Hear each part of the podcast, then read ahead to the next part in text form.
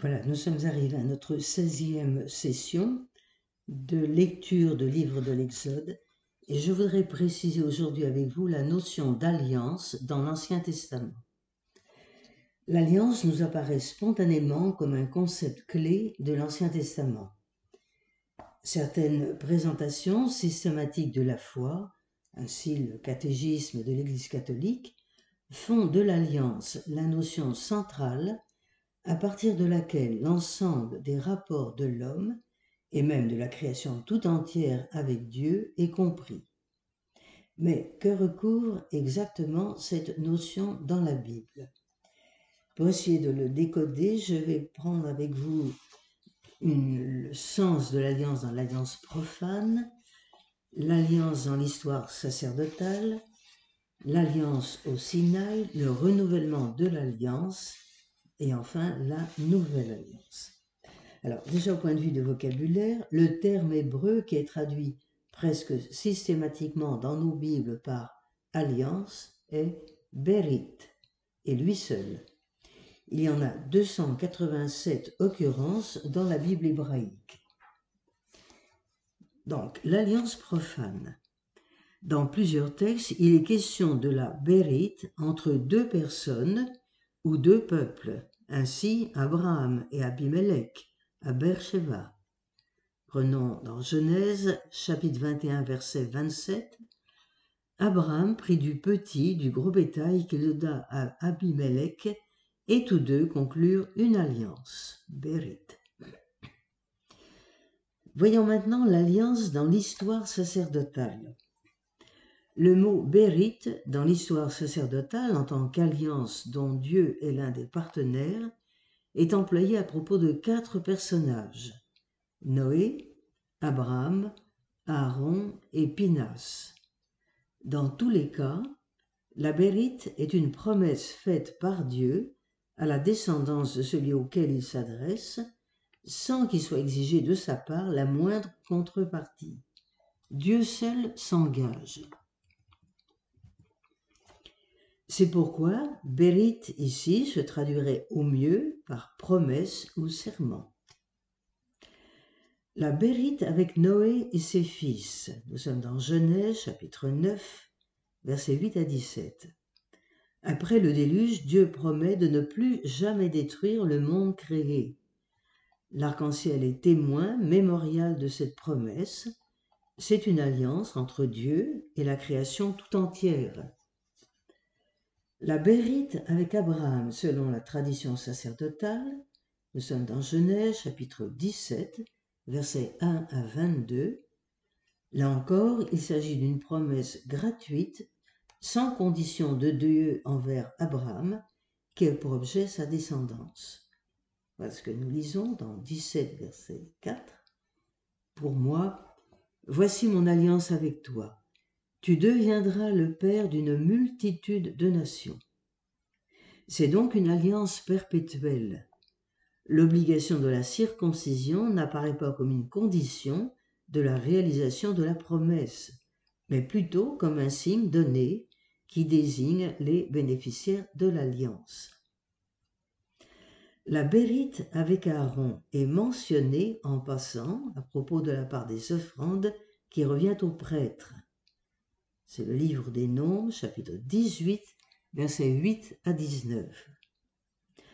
La Bérite avec Pinas, qui est le fils d'Aaron, en récompense de son zèle, Dieu assure à sa descendance le sacerdoce à perpétuité.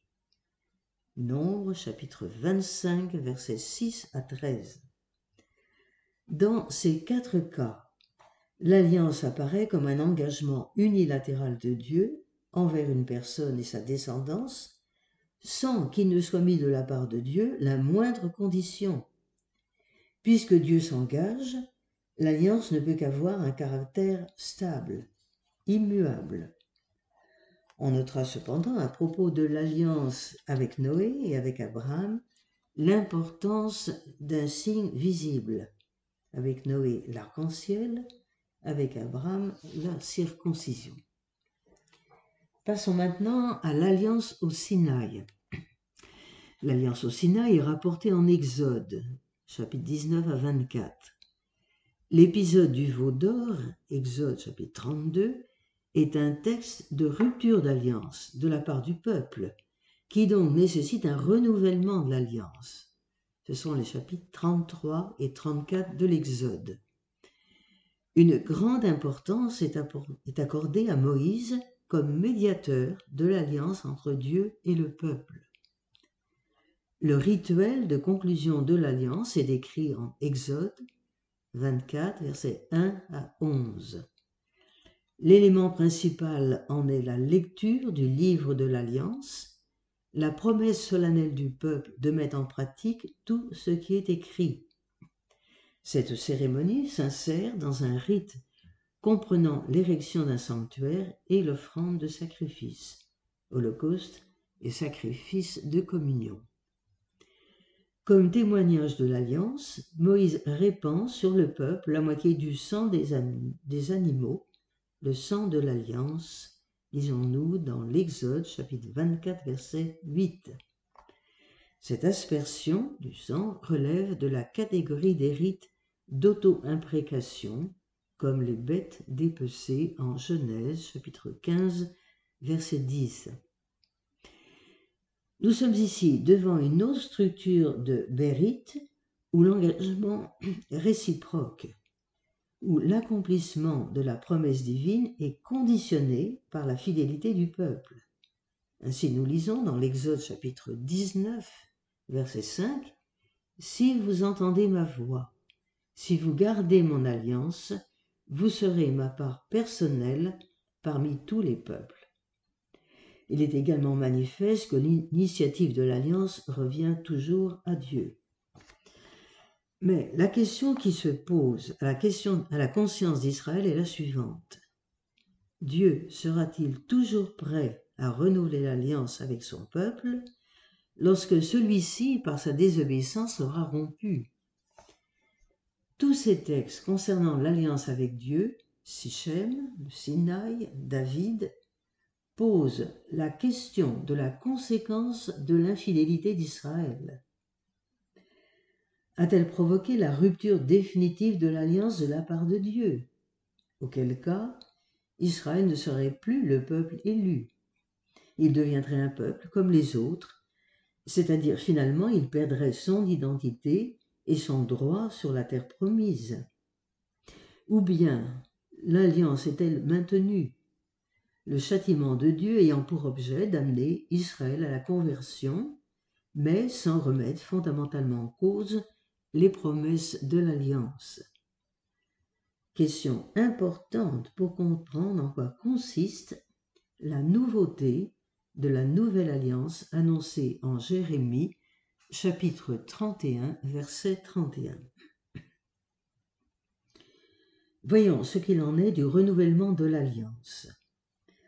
En réponse à la prédication prophétique une attitude possible est la volonté d'entrer à nouveau dans l'alliance en promettant solennellement d'obéir à l'alliance. La Bible nous rapporte trois tentatives de ce genre à l'époque d'Ézéchias, fin du 8e siècle, à celle de Josias, fin du 7e siècle, et enfin l'époque d'Esdras et de Néhémie, nous sommes au 5e siècle. La Nouvelle Alliance. L'expression Nouvelle Alliance est unique dans la Bible. Nous allons prendre dans Jérémie au chapitre 31, versets 31 et suivant. Voici venir des jours, oracle du Seigneur, où je conclurai avec la maison d'Israël une alliance nouvelle, non pas comme l'alliance que j'ai conclue avec leur père, le jour où je les pris par la main pour les faire sortir du pays d'Égypte, mon alliance qu'eux-mêmes ont rompue, bien que je fusse leur maître, oracle du Seigneur. Mais voici l'alliance que je conclurai avec la maison d'Israël après ces jours-là, oracle du Yahvé.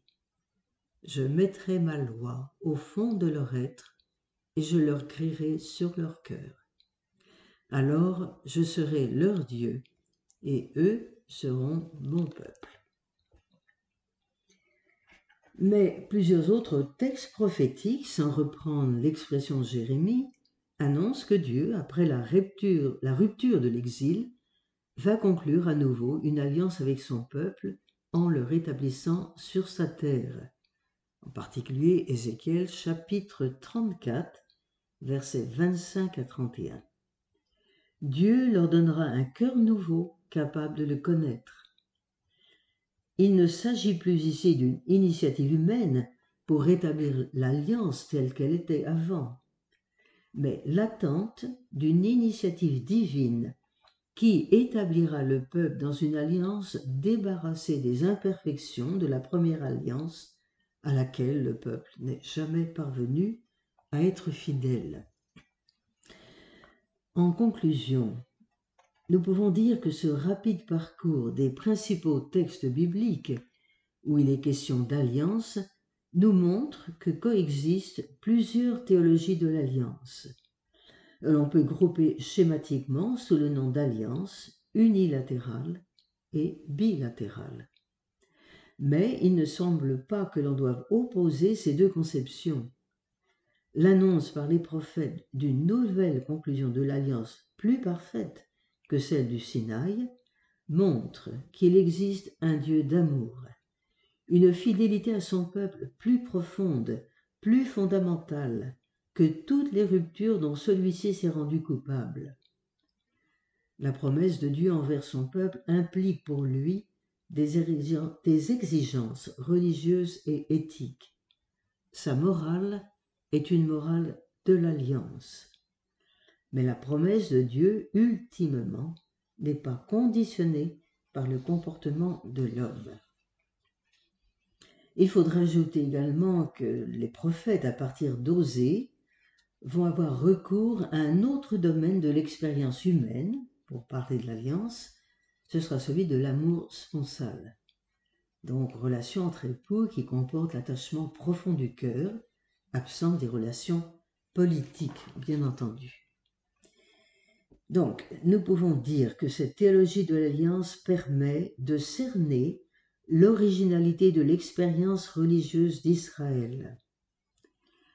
Dans le Moyen-Orient, chaque peuple avait ses dieux qui lui assuraient la fécondité de la terre, des troupeaux, une descendance nombreuse, la victoire sur les ennemis, à condition qu'un culte bien codifié lui soit rendu.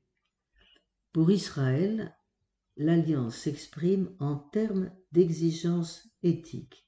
Dieu est unique. Il est le Dieu de l'univers entier. C'est Dieu, et non pas le peuple, qui a l'initiative. L'alliance implique une adhésion de toute la personne et pas seulement l'observance d'un culte.